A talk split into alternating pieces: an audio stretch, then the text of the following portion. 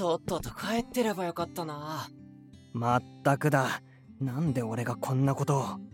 放課後、俺とケンイチはそこそこ重たい段ボールを持っていた。部活に行く相互を見送り、いざ帰ろうとした時に先生に捕まったのだ。これから職員会があるから手を離せない。だから荷物を運んでおいてほしい。と頼まれた。別に断ってもいいのだが、こういう先生の頼みって簡単には断れないよな。ま、すぐ終わるようだし、さっさと済まそうぜ。どうかんだ。早く帰ってラノベの続きを読まないと。なんでこいつは家に帰ってもギャルゲーとかラノベばっかりなのに成績がいいんだろう。家では一切勉強してないとか言ってたけど。はあ、あれか。勉強してない奴に限って勉強してる法則か。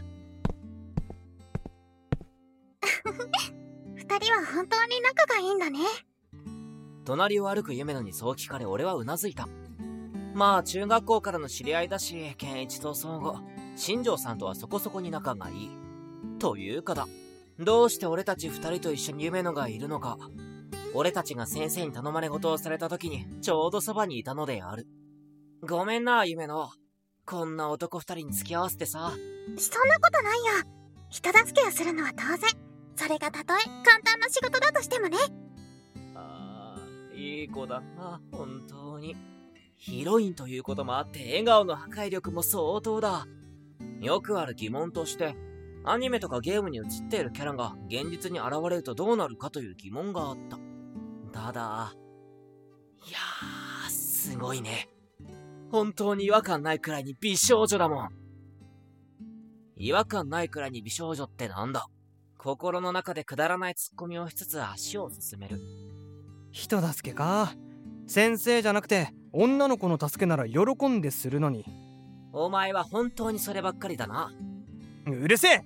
俺も中学の頃のお前みたいに女の子をナンパから助ける瞬間に立ち会いたい！その場面になったらお前は何もしないだろうが。分かってんだぞ。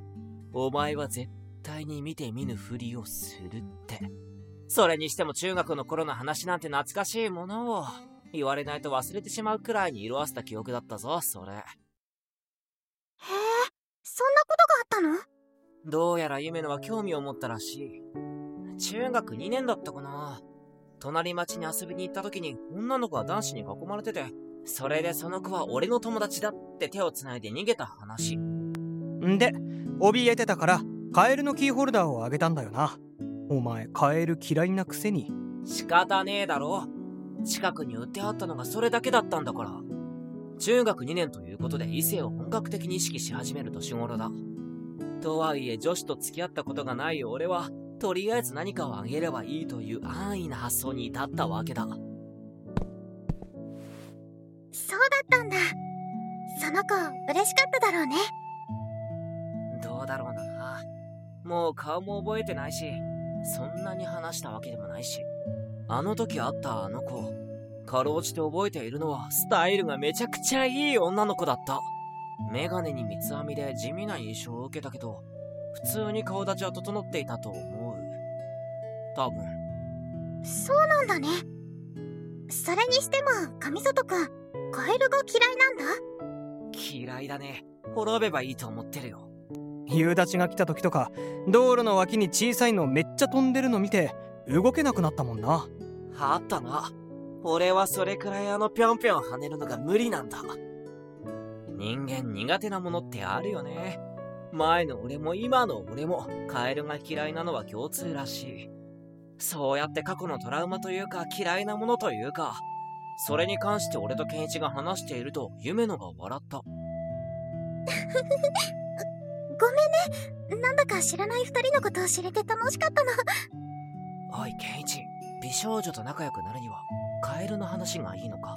こんな選択肢ゲームにはねえぞ。クソやっぱりリアルとゲームは違うってことか 正直何が面白いのかわからなかったが、夢野が笑ってくれたのなら、よかった。それにしてもいい顔で笑うな、この子は。こうして知り合った以上、本当にこの笑顔を曇らせたくはない。まあ、快楽に届けた表情は不覚にも興奮するけど、そんなもんはゲームだからこそ許される所業だ。ああすまんレントイレ行っていいか？ああ。夢の、先に行ってようぜ。待たないの？男子トイレの前で待つのは嫌だろ？夢野ははっと気づいたように顔を赤くし、前を歩く俺に足早で並んだ。そういえば設定で少し天然な部分があるって書いてたっけ？本当にどれだけ属性詰め込んでんだよ。大好物なんだが。手に持った段ボールを持って空き教室に着いたが、まだ健一は追いついてこない。なるほど。これは大きい方だなと思って、しばらくゆっくりすることにした。夢の、俺は健一を待ってるから先に帰りなよ。ありがとう、手伝ってくれて。うん、全然。それより私も待つよ。いいのか？うん。男を虜にしてしまいそうな魅力的な笑顔。ポケーっと見つめてしまったが、ええ夢野のヒロイン力は化け物か？ねえ、上里くん。何？上里くんは好きな人とかいないの？いきなり聞いてくるね。まあ、こんな場所に二人っきりだし、俺としても夢野にどんな話を振ればいいかって迷ってたから、話題の提供はありがたいが、それにしても好きな人か。特にいないかな。昼休みに彼女が欲しいって言ったけど、好きな人は残念ながらいない。気になる人なら、俺はそう思って夢野に線を向ける。どうしたの？首をかしげる彼女に、やっぱり可愛いな、と思う。兄の介入がなければ、夢野は必ずアリサカと結ばれるはずだ。俺自身ゲームのプレイヤーだった以上、あわよくば、なんて気持ちがないわけではない。私はあなたが好き。本当に好きなの。オープニングの冒頭。思いを伝え終わった後に夕日をバックにこう口にする夢野のシーンは本当に素晴らしかった。ネトラレというジャンルを忘れてしまいそうになるくらいの絵の描き込み。それは今でも鮮明に記憶に残り続けている。なんでもない。そういう夢のはどうなんだ？あわよくば。二度目になるがそんな気持ちがないわけではない。誰しもこのヒロインがいいなとか、俺の嫁にしたいとか思うだろう。けど実際に目の前にいる存在なら、俺は見てるだけでいいかな。あの冒頭のシーンだけでも隠れて見れるなら、それでいいかも。私にはいるよ。好きな人。少し頬を染めて夢野はそう言った。目をつむり、胸の前で手を組みながら言葉を続ける。出会った頃から気になっていたの。優しくて、かっこよくて、少しお話ができるだけでも、心が温かくなるんだ。おい、アリサカ、喜べよ、ベタ惚れじゃないかいい一万円になりそうだ。人知れず俺はそうつぶやく。夢野が好きな人のことを考えながら口にしている今、エロゲではなくギャルゲのイベントシーンに使われそうな光景だ。俺の目に映る光景は現実だが、それくらい夢野の姿に視線を奪われたのである。少し照れちゃうね。こういうの。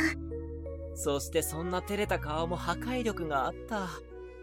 それから少ししてケンイチが現れた。どうやら本当に大の方だったらしい。きりしたわ いっぱい出してきたぜお前も女子の前なんだから少しは言い繕えよ。私ももう高校生なんだから、うんちくらいで恥ずかしがったりしないよ。おお上里くんの言うように、言い方は考えてって思うけど。うん。